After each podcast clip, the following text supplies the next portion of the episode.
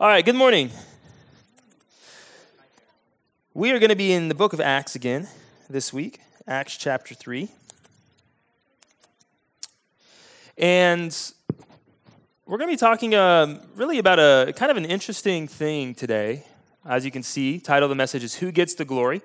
So you can probably guess on, on what we're going to speak about, but we're really going to talk about um, ourselves in relationship to Christ in the midst of attention. Attention. The attention that we get, the, the attention we want, the, the attention that, that we have, and how do we steward that for the Lord? So before we get into this, Acts chapter 3, verses 1 through 21, I want to open us up with prayer.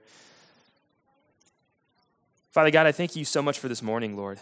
We thank you for this time to be together, to worship together at this church, Lord. We thank you for your word.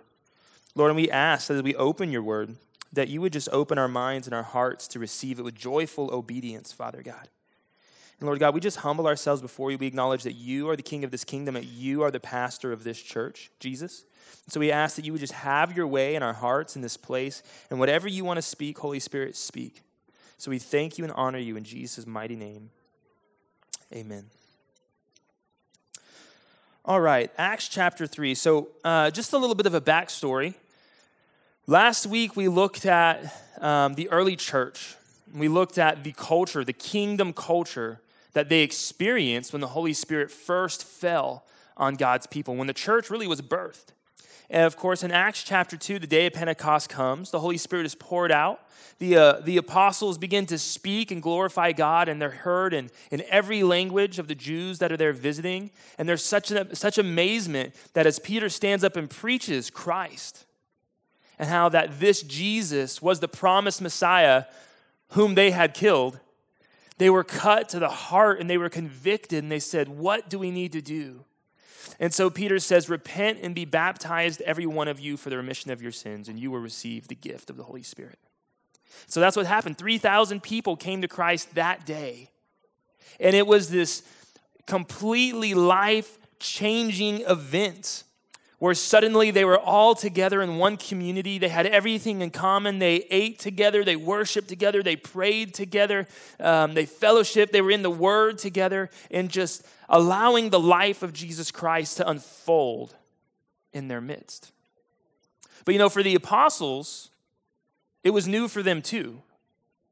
It was new for them too. They, they had been with Jesus physically, but now there is this new experience where the king of the universe was in them. Everywhere they went, they were empowered by the same spirit that rose Christ from the dead. And so they were experiencing this in a new way, but that last statement Jesus had left to them in the Great Commission, which is to go make disciples, baptize them in the name of the Father, the Son, and the Holy Spirit, and teach them to observe all of my commandments. They were learning to walk that out. And so, just as everyone else's lives were, were being changed, so was Peter's, so was John's. And they were walking through a time where they were having to learn what does it mean to be faithful to this calling? What does it mean to stewardship or to steward well the, the Spirit of Christ that had been given to them? Right? And what is this life going to look like? Okay? And if any of you have ever taken a step of faith, uh, there's something that tends to happen almost immediately after or around that same time, which is all these tests trials, temptations come, and Satan tries to kind of just clip you at the knees, right? And tries to take you out of that. And I want to show you today um, some very real temptations or some very real tests that, that Peter actually walked through that you might not have even been aware of, but I think that when I identify them, uh, it's, it's going to be important for you because you're going to realize, man, these are the same temptations, same trials that we go through as believers. Okay? So in Acts chapter 3, right after this event of the, the Holy Spirit uh, falling out, thousands of being baptized, being together, it says in Acts chapter 3, starting in verse 1. Let me get out of the way of the screen for a minute while I read. Now, Peter and John went up together to the temple at the hour of prayer, the ninth hour And a certain man, lame from his mother's womb, was carried, whom they laid daily at the gate of the temple, which is called Beautiful, to ask alms from those who entered the temple, who, seeing Peter and John about to go into the temple, asks for alms. So he's asking, he's asking for money, basically. Um, and fixing his eyes on him with John, Peter said, Look at us. So he gave him his attention, expecting to receive something from them. Then Peter said, Silver and gold I do not have, but what I do have I give you. In the name of Jesus Christ of Nazareth, rise up and walk. And he took him by the right hand and lifted him up, and immediately his feet and ankle bones received strength. So he, leaping up, stood and walked and entered the temple with them, walking, leaping, and praising God. And all the people saw him walking and praising God. Then they knew that it was he who sat begging alms at the beautiful gate of the temple, and they were filled with wonder and amazement at what had happened to him. Now, as the lame man who was healed held on to Peter and John, all the people ran together to them in the porch, which is called Solomon's, greatly amazed. So when Peter saw it, he responded to the people Men of Israel, why do you marvel at this? Or why do you look so intently at us, as though by our own power or godliness we had made this man walk? The God of Abraham, Isaac, and Jacob, the God of our fathers, glorified his servant Jesus, whom you delivered up and denied in the presence of Pilate when he was determined to let him go. But you denied the Holy One and the just and asked for a murderer to be granted to you and killed the Prince of Life, whom God raised from the dead, of which we are witnesses. And his name, through faith in his name, has made this man strong, whom you see and know. Yes, the faith which comes through him has been given him, or has given him this perfect soundness in the presence of you all. We're just going to pause there. So, you might be thinking, well, Darren, I don't see a lot of tests and trials in there. I don't, I don't know what you're talking about. But I want to, before we get into this, I want to pull you back to something Jesus said in Matthew chapter 5. And Matthew chapter 5 is one of my, my favorite chapters of the Bible. Um, and in Matthew chapter 5, verse 16, Jesus says this Let your light so shine before men that they may see your good works and glorify your Father in heaven. And so you know what? You know what Jesus said right before this that correlates with this? That you are the light of the world. You are the light of the world. That's a pretty big deal. Now we know John says that light came into the world, that Jesus Christ, the Word of God, was the light of man. And now that light is in us. And there's a testimony in us because of Jesus Christ that regardless of your occupation, regardless of what you feel called to or gifted with, that you have to steward. And I want to I want to talk about what it means to be a light for a second. Actually, I just want to talk about the attributes of light. So, being a light, it, it kind of causes two things, okay? First of all, I want you to imagine you're, you're in a dark room, okay? It's really early in the morning. You're awake, but you're not really awake. And you're trying to like snuggle the pillow for just another like 10 minutes because you really don't want to get out of bed, even though you have to, right? And it's just dark and it's cool and it's comfy. And right as you peek one eye open, boom, someone slams the lights on. Man, that'll get your attention, right? I want you to think about if you're walking out in the woods and it's a dark night and you're looking up at the stars and all of a sudden just a light appears out of nowhere in the woods. Is that going to catch your attention? Absolutely. When light enters darkness, it's, it draws. There is an intention aspect to that intentionally. And typically for us, when, when we're in darkness and light comes on, there's two things that happens. Either we're drawn to it or we're repulsed by it. you know, and that's a whole other sermon. But light attracts attention. Okay? And the second aspect is it, it bears a question. Again, if you're walking around late at night and a light comes on in the woods, you're automatically processing, well, what is that? Where did that come from? Why is there a light on? What's going on over there?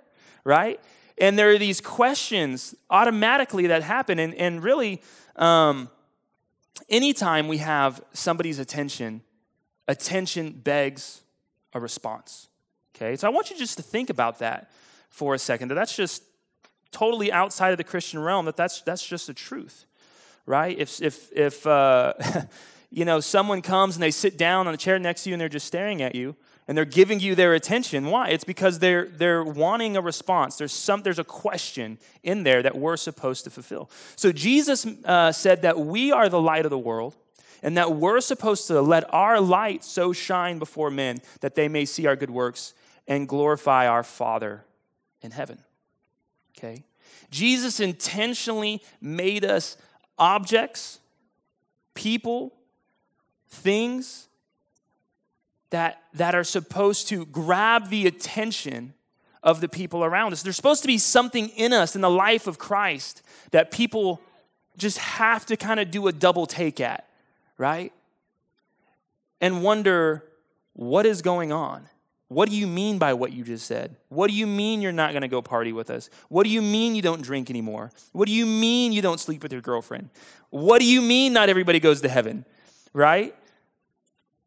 there's an aspect, an element of this light, which is truth in us, that is supposed to kind of dumbfound people and leave them open to, to questions. And it's that process of attention and answer that we have to steward well. But in the midst of that, there's a temptation, right? And it comes down to this question when we receive attention, when we have people's focus, when people are ooh and awed by something God is doing, or, or maybe, maybe something that you've done that's in the name, of, it's supposed to be in the name of Jesus, who gets the glory in those encounters? Is it you? Or is it the Lord? So I want to look at Peter's walk for a second. I want you to notice this again in chapter 3 let me go back. Peter and John are going to the temple at the hour of prayer. Now, I want you to understand something. These guys just had the most radical life change possible, okay? They are not just casually strolling up to the temple for tea time, okay? They're not gonna go pray and play bingo. They are there for a purpose. The Spirit of God just came upon them. Thousands of people just got saved. They're eating and drinking, and they're, they're being a part of this new com- uh, community. The, the promises of Jesus have been fulfilled in their life. They're understanding that the Old Testament scriptures are being fulfilled right in front of their eyes. They are not casually strolling up to the temple, they are going with intents. Okay? They're going looking for opportunity, yes, to praise the Lord, but opportunity to shine that light. And a certain man, lame from his mother's womb, was carried, uh, whom they laid daily at the gate of the temple, which is called Beautiful, to ask for alms from those who entered the temple. Who, seeing Peter and John about to go into the temple, asked for alms. And fixing his eyes on him with John, Peter said, Look at us. So he gave him his attention, expecting to receive something from them. Pause right there. Now, this is beautiful because this is not some sort of super spiritual moment, right? Peter didn't doesn't have this guy's attention because he just you know preached a fabulous sermon. He was he's not a great worship leader, right? Singing you know Hillsong up there. He he has this guy's attention because the guy is poor and just wants money. Okay, and that's not a bad thing, you know. Uh, he's asking for alms. He's asking for for provision, but Peter looks at that man and he looks at this opportunity that is before him, where he has somebody's attention, and he makes a decision to use it to glorify God. And it's interesting, if we look at this, this is, this is really a seemingly insignificant event. Peter could have responded in a lot of different ways. He could have not responded at all. He could have been, okay, hey, well, here's some change. You know, have, you know, have a nice day. Thank you. Who got the glory in that? Not the Lord. He could have ignored him and kept walking. Hey, I don't got time, you know, someone else will give you some money. Well, who gets the glory in that? Not the Lord. But you see, he had this man's attention and he took advantage of the opportunity to be faithful to the light that Jesus had put inside of him. And he says, Hey, man, look at me. He's already kind of got his attention. He said, No, no, no, really, give me your attention for, for, for a second. I know you're asking for money. I don't have any money, sorry. I don't have silver or gold, but here's what I have. Or here, I do have something, and what I do have, I give you freely. In the name of Jesus Christ, stand up and walk. He hasn't even introduced himself. This guy doesn't even know Peter's name. But in the name of Jesus Christ, get up and walk. And as he grabs that man's hand, and as he begins to stand, it says that his ankles and his bones are strengthened, and suddenly he can walk, and he can leap, and he can praise. And so, this man who has just been healed, having no idea who, this, who Peter is, doesn't know anything about Christianity, right? Probably would have had no interest if you would have said, Hey, do you want to do you want to talk about Jesus or do you want me just to give you money? What do you think he would have said? I'll take the money. Probably, right? Do you want to have a spiritual conversation? Are you okay for that right now? Probably wasn't interested, but you know what? Peter knew that that man needed something greater, something that was going to be eternal, of eternal value, that was going to go far beyond a couple of coins he could have thrown in his cup. And by the grace of God, Peter offering him something eternal, you know what it ended up doing? It actually solved the temporary. Peter giving him Christ not only addresses this man's eternal need, it addressed his physical condition. He was healed. And we've seen, we've seen several people healed in this church, right? But then something happens. So if we had two lighters here, and I lit one with my right hand, one with my left hand, And we have two small flames. What happens when I put those flames together? Let's say that again. It gets bigger. It becomes a bigger flame, right? There's more light, there's more heat. And so, what happens is when Peter takes this one little step of faith, where he takes the one opportunity that was just in front of him, and he chose to use it to glorify God, Suddenly, this man is leaping and running, and now everybody in the temple is seeing and hearing this man glorify God. And they're bewildered. They're like, What's going on? And it says, And then they realized, This is the man that has been lame outside the gate. His whole life, he's been there. Every day, his whole life. This guy was like, you know, we know where Whataburger is. We drive past it every day. If tomorrow it wasn't there, we would be shocked. okay? This guy was there every day, and suddenly he's jumping, and, he, and, and they're like, What's going on? And he's glorifying God that he has been healed. Okay? And suddenly that attention is getting bigger. And then when we go down to um, let's see, verse, I'm sorry, verse 13. I'm sorry, verse 11.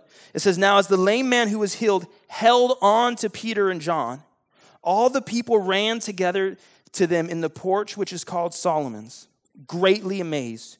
So when Peter saw it, he responded to the people. Pause. We'll look at that response in just a second. I want you to notice this. Who healed that man? Jesus. Was it Peter or Jesus? It was Jesus. Was it in Peter's name or was it in Jesus' name? It was in Jesus' name. They don't even know who Peter is yet. Peter hasn't, still hasn't introduced himself. But when something so amazing happens, when something, something supernatural happens, you know, the only person they see is Peter. And so what's happening is this man is clinging to Peter. And the people are, are surrounding Peter and they're surrounding John. And all of this wonder and amazement, you know who it's being directed towards? Peter and John. Do they, do they hear it? Oh, the Lord did this? Yeah. Is, are they, is the man glorifying God? Yeah. But you know who they're really looking for? You know who the man is clinging to? Peter and John. Guys, there is something in us. There is something in the wickedness of the human flesh who loves that. We love it for people to cling to us.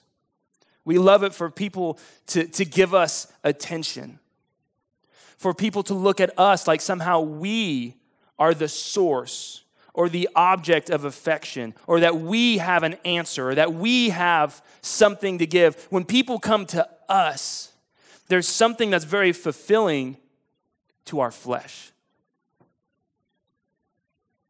And you know what pride does at the baseline sense? It takes the glory that belongs to God and it attributes it to self. And so, even though it's not written blatantly there, what's really happening is Peter is walking through a test, a trial, a temptation. There was he could have easily accepted whatever attention, whatever applause, whatever wonder for himself. And even if Peter wasn't going to ask for it, even if he's like, oh, look what I did, you know what he could have also done? He could have just said, not said anything and received it, and that would have been just as bad. But, but Peter sees this. He sees the crowds coming in. He's, he's got the man clinging to him. And look at how he responds.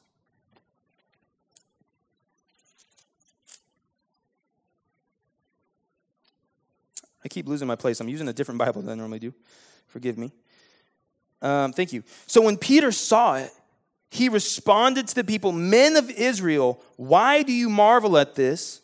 Or why do you look so intently at us? Why do you look at us as though by our own power or godliness we had made this man walk? He's not just saying, look, I have no power in myself. He's also saying, this has nothing to do with me, my godliness, my standing, my ability. This is not, why are you looking at me? If you're looking at me, your eyes are fixed in the wrong direction. Right? We could not make this man walk. Our godliness did not make this man walk. He is not healed because I am righteous. He's healed because of the name faith in the name of Jesus. And he says, the God of Abraham, Isaac, and Jacob, the God of our fathers, glorified his servant Jesus, whom you delivered up and denied in the presence of Pilate when he was determined to let him go. And down in verse 16, and his name, through faith in his name, has made this man strong, whom you see and know.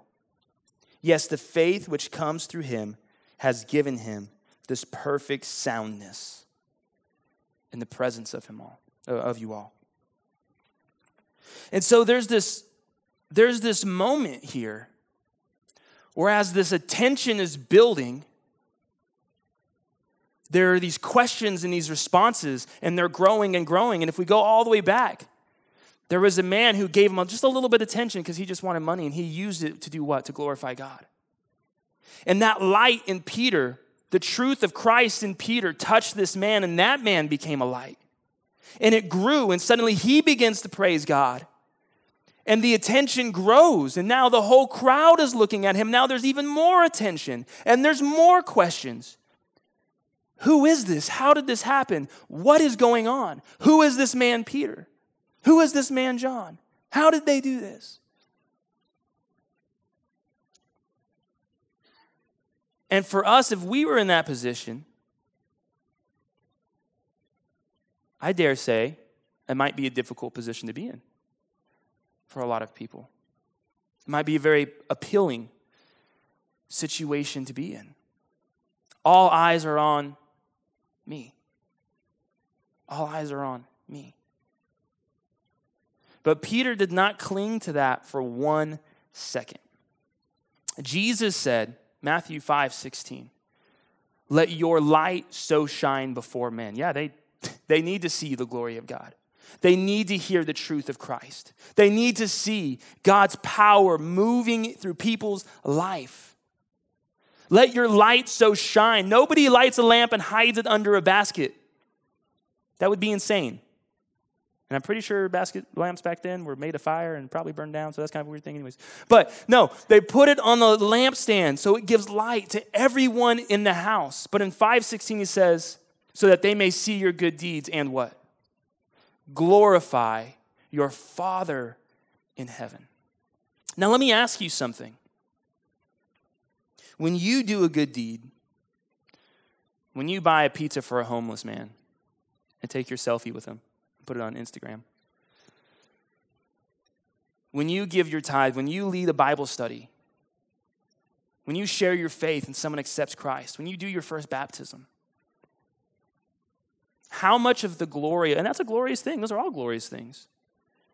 When you just live a pure life for Christ in quietness and faithfulness, that's a glorious thing. Because the rest of the world ain't doing that. how much of that glory belongs to the Lord? All of it.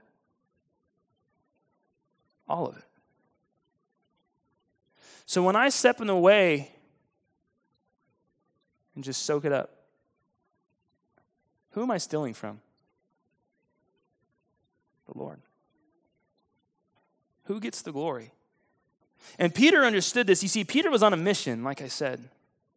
Peter and John had been touched by God in such a way that there was no going back. And that commission, that call that Christ had put on their life, now shaped their thoughts, their vision, their heart about everything they did, about every relationship they had. It was now looked at through the lens of who Christ is and what he had done for them and what he was calling them to do for others. Is that the way you view your life? Have you experienced the touch of Christ that was so real it changed something in you? Because if, if so, if so, that light in us is not for us. It's not to have a really well lit basket. It's so that as we shine the light of Christ, other people in darkness, it catches their attention. And some of them will flee from it, and some of them will be drawn to it. And as people are drawn to it, you know who they're going to be drawn to first? The person they can see, you. And in all of those moments, at every applause, at every thank you, at every opportunity, at every event, at every leadership, whatever, there is a temptation that you are going to be faced with on who gets the glory. And how much of it are you going to just, ah, I'm just going to take that little pinch right there for myself.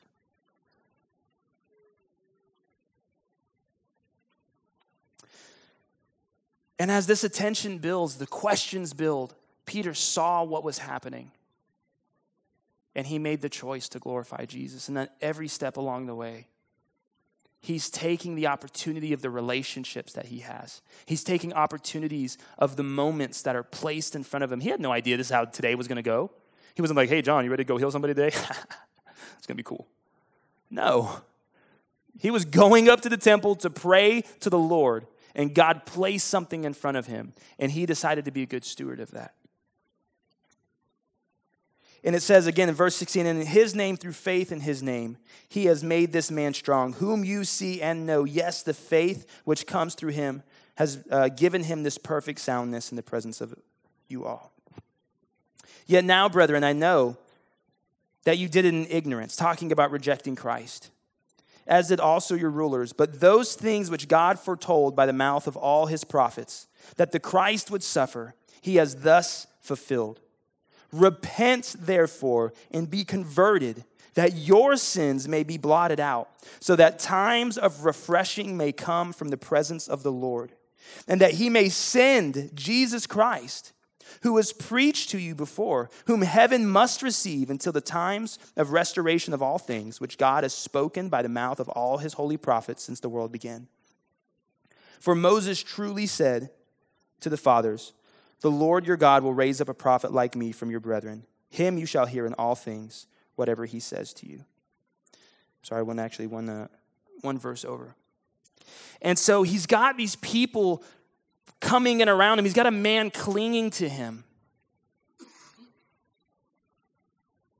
And not only could have he accepted all that attention, but he could have, man, he could have really, really gloried in that. Oh man, these people need me. Oh man, these people, Yeah, yeah, the, the Lord did. Of course. Oh, the Lord. It was all the Lord, you know? Oh, it wasn't me. It was just God's power. But, you know, it was kind of me too. There's something satisfying about feeling like you're the person that someone's hope comes from, that someone's answer comes from, that somehow they need you. That is the religion of Satan because it's the religion of self. That is idolatry. Our job is to shine a light, to build relationships, and to love people so incredibly well that when their eyes and their hearts are opened to us and to the truth of Christ, we point them that vision that's so focused on it right off of us and right onto Him. Being a disciple maker means t- teaching other people that the sufficiency, that the source of their life, of their health, of their needs, of those issues that exist in their heart, the source of that healing and provision is only and always in the name of Christ Jesus. Always, only in the name of Christ Jesus as a pastor, the best thing I can do for anybody is not stand up here and preach a great sermon. But it's to teach you at every moment, at every struggle, at every new uh, fork in the road, that I am not the one who has the answer. I can help maybe a little bit, but that Jesus is, the, is the one. And if you look to him, not come to me and let me pray for you, because I look to him. No, if you look to him, if you trust him, if you surrender to him, times of refreshing will come from the Holy Spirit, and he will be your shepherd, not me. Not me. There's a reason why at the beginning of every service I pray, Lord, let us humble our hearts and acknowledge that you are the king of this kingdom and you are the pastor of this church. Because the best thing I can be is a servant to that. Amen. So I want you to consider that. What are the opportunities in your life that God is placing before you? What are the relationships in your life that God is placing before you? Where are those places where people are looking at you and you have an opportunity to glorify God?